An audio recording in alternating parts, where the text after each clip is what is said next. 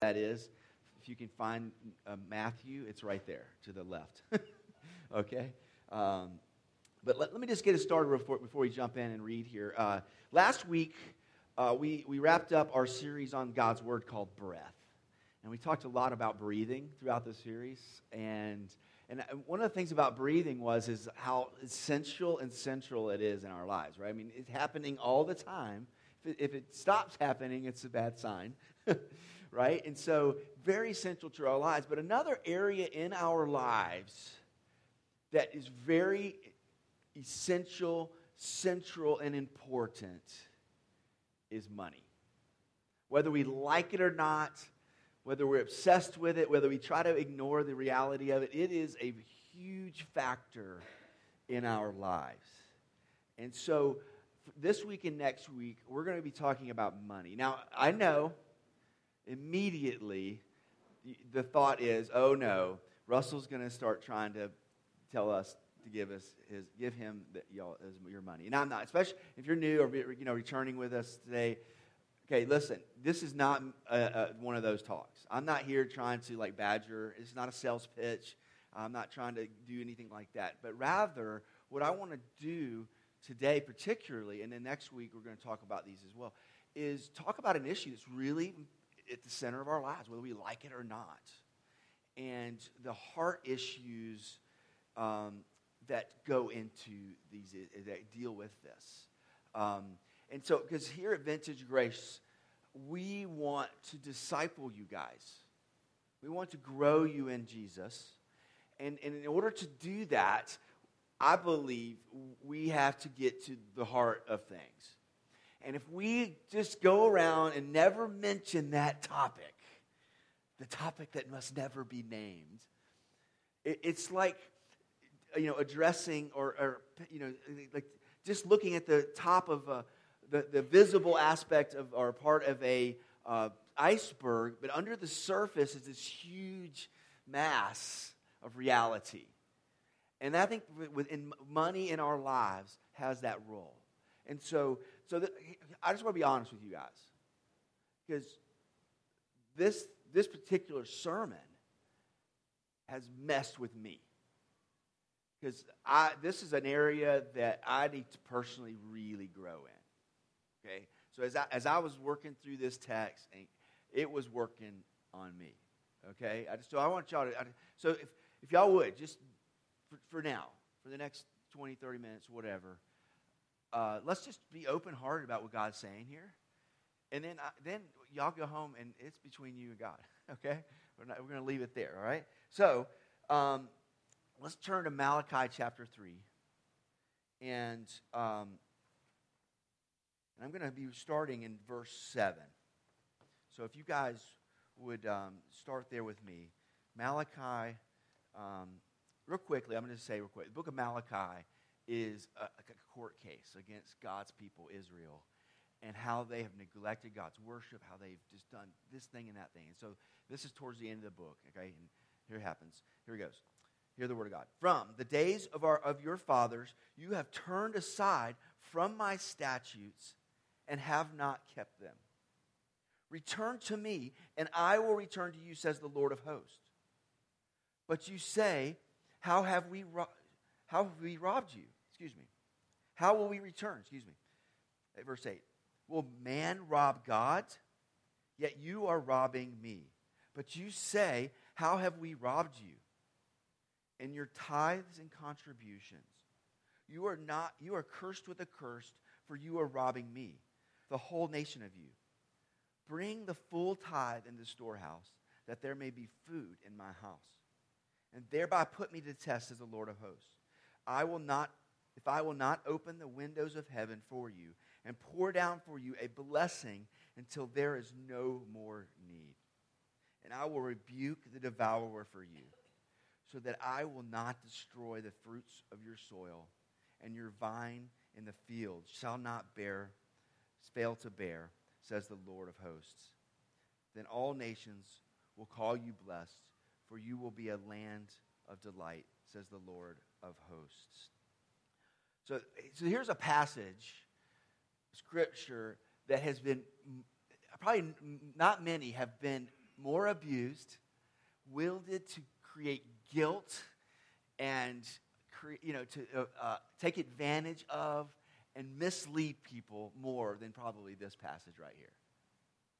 It is, it is astounding how people that would say that they are pastors, uh, shepherds of God's people, and so on, have taken a passage like this and used it to take advantage of people or to mislead them. Uh, and, and I really hope not to do that today, okay? So that's my goal is to not use this for myself, but rather that, that this passage would be sweet to you in the future, be a really good thing for you. Um, but really, this, this passage raises several questions in regards to us and money. Okay, and so I, I just kind of want to address those questions. Okay, it's questions of ownership, questions of trust, and, and then ultimately questions of, uh, of, our mission or our lives, where, where, we're going in our lives, okay? And so I just want to address those. So first, I want to question, I want to ask the question of ownership. Question of ownership. Okay, and this, this passage asks a pretty striking question. Will man rob God? And now, I don't know about you guys, but like, that bothers me. Every time I read this passage, something in me is like, I just don't like this. And because it, it's really kind of just bugs me. And so, but we really got to go on and say, okay, what does this mean? What does it mean? Why, is, why would it say that, the, that God's people in, in this context were robbing God? What does this mean? I mean, were they breaking into the temple or were they breaking into God's house and like literally stealing from him? Was that going on? And what we, what we see, no, not, that doesn't seem to be the case. Um, the answer is, it says, so it says, how have we robbed you? I mean, that's a good question. God says you've robbed me, or somebody says you've robbed them or stolen from them. The good question is, is how have I done that? And that's a question that gets asked here. And the answer is they were not bringing in the tithes and offering to the temple.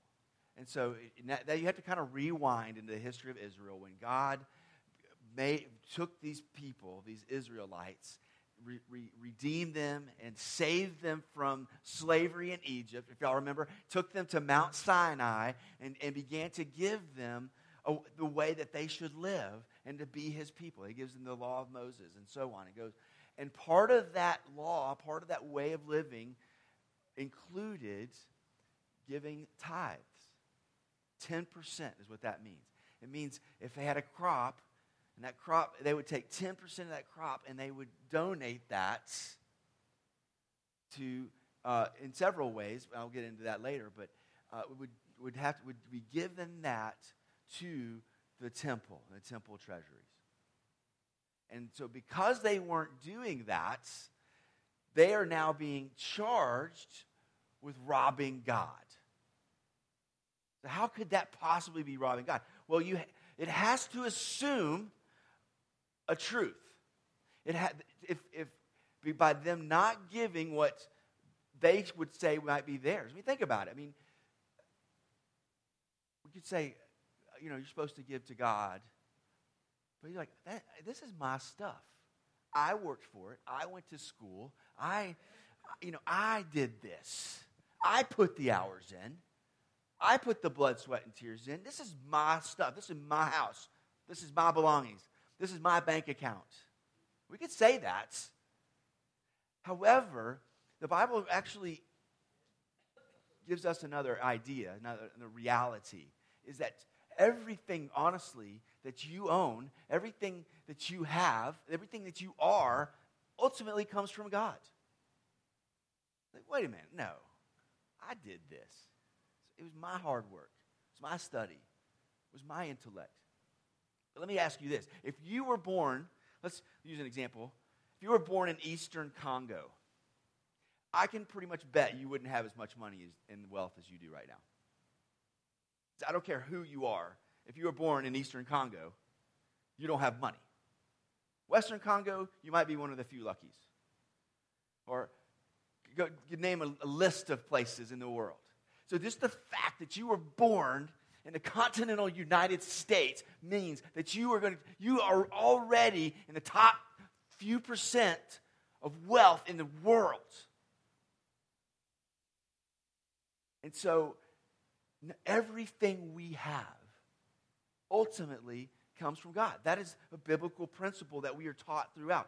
Uh, even King David, I mean, he was sharp, man. This guy, when King David took an offering and they were trying to build uh, the first temple, y'all remember that, and he, and he, ends up handing it off to his son. But he, he was going to hand it off to his son Solomon, but he, he makes this, they take this huge collection of money and goods and materials, all this stuff, in order to fund the building of the temple. And he makes a really, he actually prays at this, he kind of prays a prayer blessing after all this has come in. And he, and he says this listen to these, these words. He says, Both riches and honor come from you. He's talking to God. And you rule over all. In your hand are power and might, and in your hand it is to make great and to give strength to all.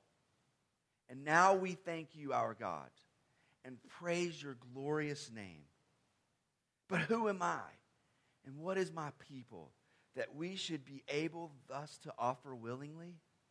For all things come from you, and, and of your own we have given you. So it's a humble prayer, isn't it?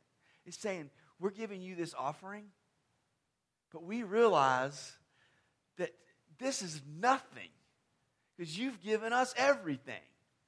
And so we thank you, God, for allowing us to give you this little bit, is kind of what he's saying here.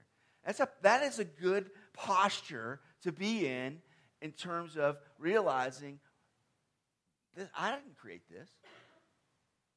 This is because of, maybe it was luck, but we, I don't think so. It is what God has given us. Um, and so there was this collection, and they're praying these things. And so, the, the charge is to these people, to the God's people, is that because that God's given you everything, He has the right to say, you know, you need to give some of that back to me. It's His right. And and because God had commanded that, and they were failing to do that, He's calling it robbery. And then, then it gets kind of Old Testament ish here. It says, and because of that, you are under a curse. What is that? You know, like I think of some kind of movie with like pentagrams and stuff and like stakes and sticks or something, like some kind of curse being, you know. What does it mean? Like, so they're under a curse. Let me help y'all understand kind of how this works out because um, notice in verse 9 it says, You are cursed with a curse, for, for you are robbing me, the whole nation of you. Now, I would say that yet potentially God would place a curse on them, something like that, some vex or something of that nature. But actually, I think there's an inherent curse in what they're doing. What are they doing? Number one, they're not, they're not acknowledging the reality that everything they own comes from God. Okay? But they're also revealing their own greediness and materialism. And they're saying, yeah, we're going to keep it all for ourselves. And here's the thing about greediness and materialism. And, and, no, and here's the thing about that. It's, it's, it's very, it's kind of one of those uh, issues that people have that they never recognize. I've never, I've heard a lot of confessions as a pastor, all kinds of crazy stuff. You know, I could, you know, I could, yeah, I could fill a book with some of the crazy things I've heard confessed. I can't think of one time when somebody came to me and said, Russell, I'm really struggling with greed. Or I'm really struggling with materialism. I, would never hear that. It, this is a real blind spot for most of us, even myself. We have issues with this, but we none of us see it. It's amazing. It's, but there's this, so there's this curse. And what does that mean? Okay? Well, let's think about it. God created the world, and He created a certain way. He created this world to exist in a certain harmony. And that, and, and that harmony, the Old Testament calls shalom, peace. It's kind of how things are supposed to work. Well, that economy, that system that God has created, is, is a system where people are actually supposed to love one another.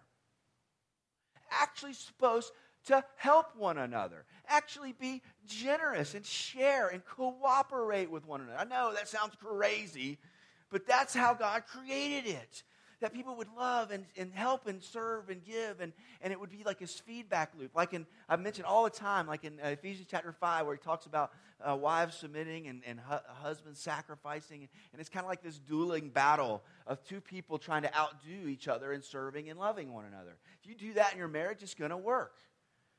And, and if, we, if our society, if everybody would give and share and cooperate, it would work, right? And when we're greedy, and materialistic, curse comes.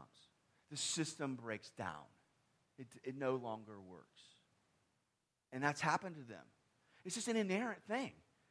There's no vexes or weird stuff going on here. Is if, if you're if you if you're greedy and you're materialistic, there's going to be curse in your life. It's just not how it works. Believe it or not.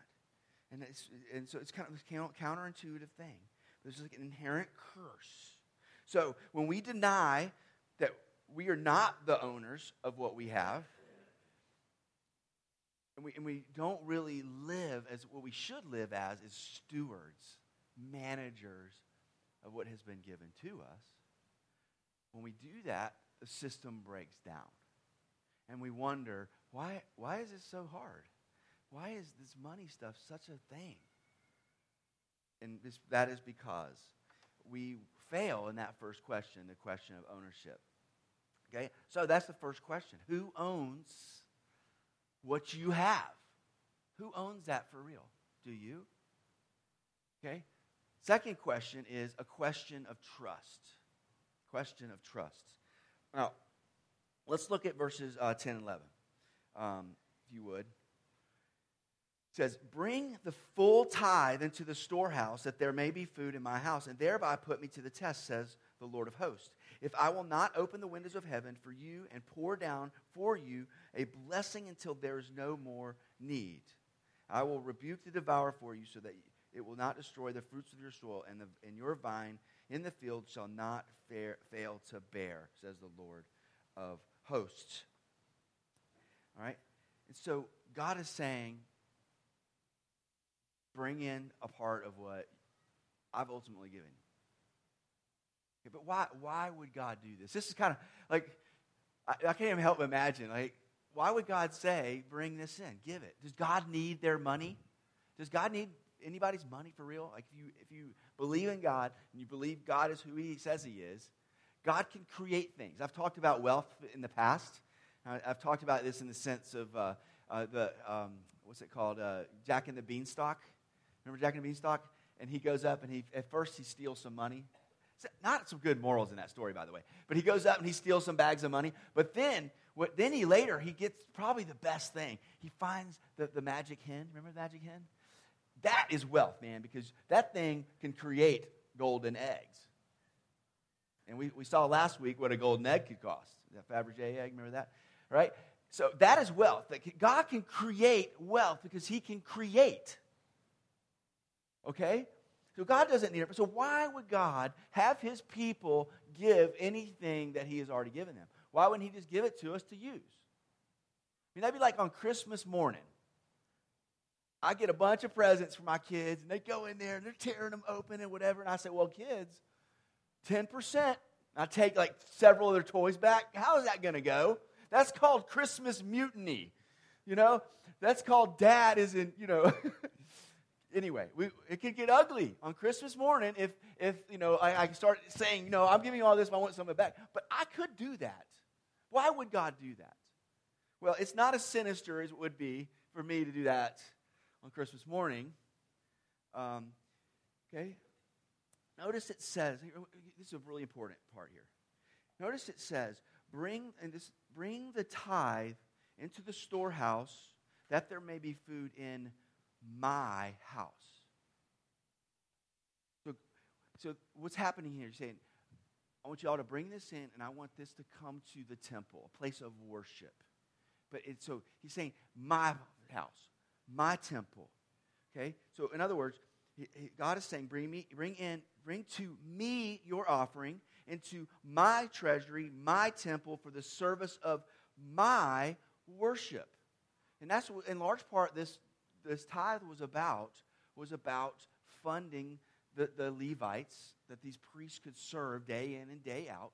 So it was a support for them. Also for the, the temple uh, operations and all this. And then later, other things like a huge festival they had every year. It was a part of having that huge party. We love parties here at Vintage Grace. It's a part of our mission is to throw parties, believe it or not. And we're serious about our parties. And there's a huge festival party. And then every three years was a tithe for feeding the poor. They didn't have a welfare system, and it all went through the temple. All right? Um, and so they, they would bring these tithes in um, to God's temple. So that here's the point here. All right? The implication is, is that if, if, our, if our tithe, our giving, doesn't go towards God and towards God's worship, it will inevitably go somewhere else. You hear that? You, you don't realize it. But you are tithing and more to temples and worship all the time. There's a great pastor I, I read and, and uh, listen to a lot named Tim Keller. He gives some examples. I had to, had to use these. Okay, he, he says, he says this if you find it very difficult to give, to write that check, I mean, isn't it hard, like, or to give that bill over to somebody else? However, it's easy for you to buy clothes. Do you hear that? It's hard to give, but it's easy to buy clothes. Perhaps your appearance, people's acceptance of you, all that stuff is more important to you than the love of God. You are then giving, you're giving over to the temple of self worth. Okay, it says if it's hard for you to give and give away, but it's easy to put money into that new house, that's your real temple. Looking, maybe it's your importance, your significance, your status. Maybe that's the temple you're at. Or, or, if it's hard to give, but it's really easy to save. Really easy to put that money back into that 401k or that annuity or whatever. Perhaps the temple you are giving to the temple of security, the, the temple of control. And I can, there's a whole list. You know? You know, maybe it's pleasure. Know, it's, it's, it's easy. I mean, it's very difficult to give, to, to, to uh, give away. But going to those concerts are easy. going to those movies or doing this, that. You follow what I'm saying? And so, if it doesn't go to the temple, it is going to another temple. That is why God is saying here if you're going to give, I want you to give to my temple. Why? Because money reveals where your heart is ultimately worshiping. Do you hear that? If you, if you want to know what you worship and where your priorities are in your life, what you put first, do an evaluation of where your money's going. And that is what's going on here. So there's a purpose to this. There's a reason why God would have us do this and have his people do this. Is because money always show you where your true worship is. And so tithe, this 10% that they are doing here, is an outward recognition that everything belongs to God and that we ultimately trust God and, and worship him more than money. It's an outward, it's an outward act of worship to come and give. Um, and so, uh, now a lot of people do do this. They, they read a passage like this and they feel guilt and duty. And they say, okay, like duty before God. I know why I said that way. That's how it would be said, right? You know, like this is my duty before God. This is I'm, you know, you give to the church because that's what you do. You, you know, and or maybe it's if I don't, God's not really not going to love me. I don't really feel like that anyway, so maybe this will help out a little bit. Maybe, you know, so people do, they do this. People give, but they do it for the wrong reasons. So, what should be our motivation in this? What should our heart motivation be when we come and we give? Well, um, I think there's um, a lot of wrong reasons, um, but Paul actually encouraging uh, the church in Corinth to give. And he's actually praising them for giving, you know, and, and so on, but he's encouraging them to give, to be generous. He says this, and, and we've, I've preached this verse, but he, he gives the motivation. He says this, Roman, uh, Corinthians 8, he says, For you know the grace of our Lord Jesus Christ. So he's giving the motivation, he's saying, should be what Jesus has done for us. That should be your prime motivation. But what did he do for us? Though he was rich, yet for your sake he became poor, so that you, by his poverty, might become rich. He's pointing to the reality that, that Jesus gave everything, sacrificed all things. Though he was equal with God, we read in Philippians 2. He didn't count equality with God something to hang on to, but he emptied himself and became a man and would suffer death on our behalf. And that should be the heart motivation. So, because we were estranged from God, we were uh, we have rebelled and turned away from God, and we are ultimately deserving His judgment. Jesus came, gave everything away so that we could have everything. That should be the heart motivation. And so Paul, fully believing that truth, says this in Galatians 2:20, I have been crucified with Christ. It is no longer I who live, but Christ who lives in me. And the life I now live in the flesh, I live by faith in the Son of God who loves me and gave himself for me. So Paul's like, tenth? No, I give everything. I don't owe anything. He gave away everything for me. I was nothing. Nothing. He calls it trash, crap. He says, I count all things crap It's the best word you can use in Philippians, uh, Philippians chapter 3, where he says that. I count it rubbish, crap. I count it all loss for this, the value of knowing Jesus, the surpassing value of knowing Jesus. And so, Paul, so our willingness, we could go here, our willingness to give needs to come out of a heart that is shaped by the generosity of God Himself. He gave us everything. Why wouldn't we give it away? Okay, so there's the question of ownership, the question of trust. But then lastly, the question of mission. Question of mission. Um, did you notice the challenge in this passage? There's a, a, like a really unique, I call it unique. It's very, I don't know if there's another place in the Bible where God would challenge us in this way like really challenges us and says, Test me. Do you see that in this? Um, let's look at it in uh, verses 10 and 11. He says, Bring the full tithe into the storehouse, that there may be food in my house, and thereby put me to the test, says the Lord of hosts. If I will not open the windows of heaven for you and pour down for you a blessing until there is no more need. I will rebuke the devourer for you, so that it will not destroy the fruits of your soil, and your vine in the field shall not fail to bear, says the Lord of hosts. So God is saying, Test me here. If you do this, I will, he says, I will open up heaven and pour it down on you. That sounds pretty cool. Now, but here's the problem.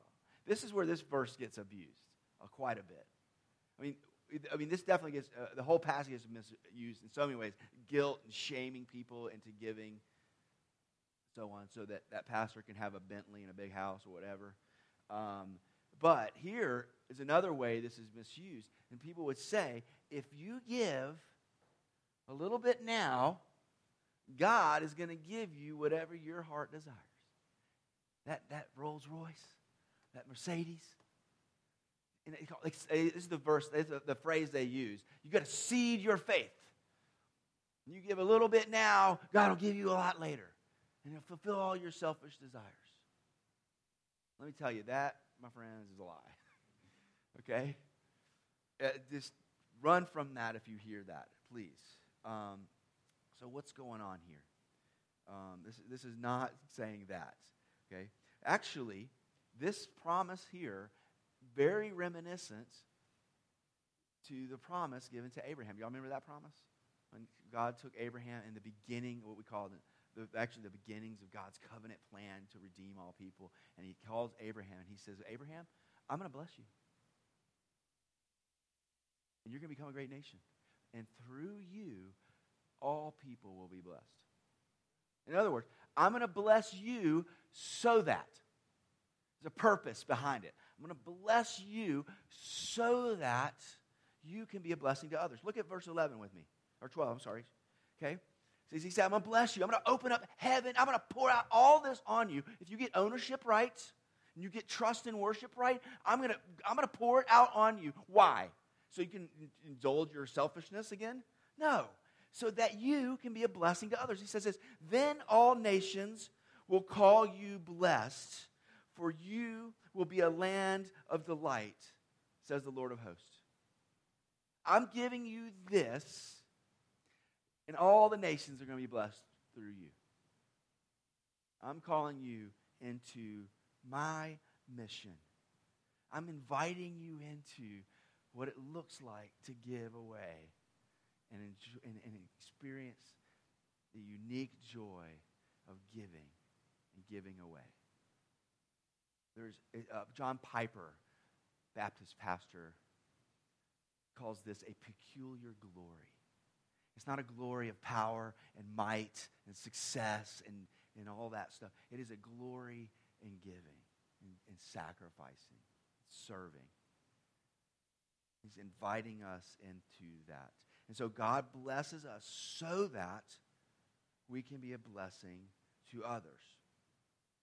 Now, when I start talking about, when I talk to people about giving to Vintage Grace, like I, I, would, I went on it when we started this a few years ago. It was just man and I and a few couples, and we had to we had to raise money to, to get this thing going. And I had to go out and ask a lot of people for a lot of money. And I'm telling you, at first it was so hard. It just felt so awkward. I can't tell you how bad it was. And but until a, a, a friend of mine, friend of mine named Joe Brand, said, "Russell, listen, man. You know, you're not you are not asking people for money. You know, you are asking people to jump into and be part of God's mission to bring the gospel to people in Oakleaf. Like I was not, so when we say, hey, give to Vintage Grace, support this mission, let me tell you what. It is not Russell asking for a salary. Okay? I know it can sound like that, but let me just tell you, I left a secure salary to do this. And I could go, I'm fairly marketable in the pastoral world. I could go and get a secure salary somewhere. And that's not why we're here. Why are we doing this? Why, why would we give? Why do I, I tithe to this? I give to this. Why? Because we believe people here in Oakleaf desperately need the love of Jesus. Their marriages need it, their parenting needs it, their hearts need the grace and love of Jesus Christ. I see it every day. My neighbors, we help them bury children when their marriages are falling apart, you know, and there's all these things going on. We see that if they just knew Jesus and the power of the gospel, it tears me up. What else can we do to do this? And so it's the question of giving the question of money needs to be where is your mission? what kingdom mission are you on? Or is it, is it your kingdom? Is it your mission? No, let's be honest. Sometimes I have to say it is. Sometimes, you know. But so it's a challenge here. What mission are we on? And so, let's ask those questions. Those three questions last time. Who owns your property? Which treasury are you really giving to? Isn't that good? Like that is so convicting. I, am ashamed. I don't want people to. People don't like talk about money, and I don't like people looking at my books because that's kind of. I'm kind of ashamed of that. I like what you know. I like that's yeah, that's worse. That's worse worse than getting caught nude somewhere. It's like people like see your checkbook where you actually spend your money and be like, ooh. Like where is what treasury are you really giving to? And then thirdly, well, whose mission are you on? Now, practical question. Close this out here, okay? because this is what comes out. Okay, so how much should we give? Here, here in this passage, it's saying a tithe, 10%. And there's all these questions that surround this. Well, in the New Testament, do we give, do we, you know, God's grace, we give less, we give more, or whatever, all that kind of stuff. Um, I, I'm not sure right now the amount matters, okay?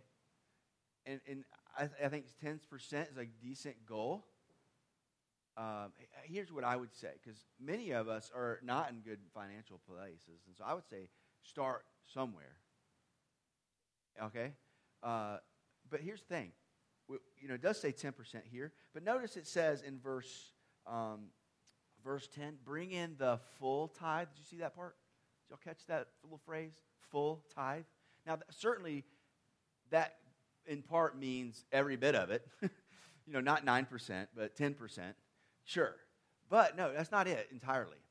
Because actually, in Israel, there was more than one tithe. Did you know that? Throughout the Old Testament, we see in uh, Leviticus, Numbers, Deuteronomy, and another place, Deuteronomy, there's actually three tithes to be given. You know that? Like, now we're getting somewhere. Woo! Everybody's like, Ugh. right? Three tithes. So one of them was the main tithe that was to be given all the time, which was the, the Levitical tithe. That was to support the, the worship and the work of the Levitical priests. Okay, but there was more tithes than that. There was actually another tithe that was to be given for the annual feast. I already mentioned that one. So this annual celebration and party, so that the people of God could see. I mean, other people could see the celebration of God's people together. It's like so. I mean, I think there's this outward missional thing with it, right? And then every three years, a tithe was to be given to support the poor and the widow in their midst. So how much? That's between you and God. And where would you give? So I've had people say, should I only give to Vintage Grace Church? I'm going to say, absolutely not. Okay? Uh, Vintage Grace can't do all that needs to be done. There are amazing organizations that, that, that do all types of great things that we can't do, okay? Now, should you support Vintage Grace Church? That's a, that's a, I would go back to that mission thing. You know, support this mission, be a part of what we are doing here. Uh, and then, but then on these other things, what about the poor? What about so on? Now, we do have two funds here at Vintage Grace. We have our ultimate, our funding mission uh, fund. We also have an emergency fund. Do y'all know that? Uh, it's a, you click down and you do it online. It's an extra fund. You can give directly to uh, a fund that we, we use to help people either in our midst or that we run into or whatever. And, and we've used that. Help people, you know, we've helped different situations. It's been really cool to have that. It's like the fam, we call it the family emergency fund. You know, we got to have one, right? And so in that way, there, there's two ways you can give here at Vintage Grace. Uh, but should you give only to Vintage Grace? No. I would, I'd ask you to maybe start there. just kidding.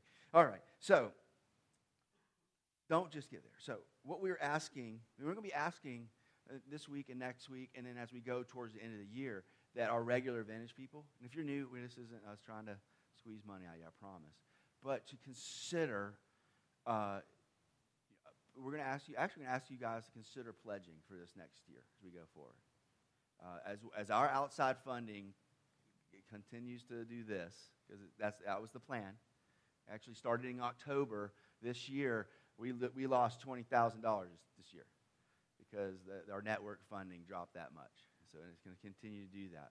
And so to keep Vintage Grace going down the road, we, we, have to, we have to keep it going. And so we're going to be asking you guys to pray and think how much you'll be able to do that with or whatever. So that's the challenge there for you. Let's pray. Heavenly Father, we thank you so much for your grace. We thank you uh, that, uh, that you love us and care about us enough to call us out of our greed, materialism, that you would expose our, our hearts that are so quickly, quickly go towards uh, worshiping things that don't give life, things that bring curse. Lord, you lead us towards the way we should live, the way we, that shalom life of cooperation, love, and generosity, it, basically heaven. And that's where you're leading us to, Lord. And so, Lord, I pray that you would um, help us to, to really deeply evaluate our hearts and to um, examine where we put our money towards where we put our money. And Lord, in this, though, is that call of the gospel that any, anyone who would believe should have eternal life. And so, Lord, if anyone's in here uh, considering, I, I want to believe in Jesus today, Lord, I pray that you would uh, lead them towards yourself and give them the free gift of your grace in the name of Jesus. And Lord, we love you. We praise you in the name of Jesus. Amen. So when we do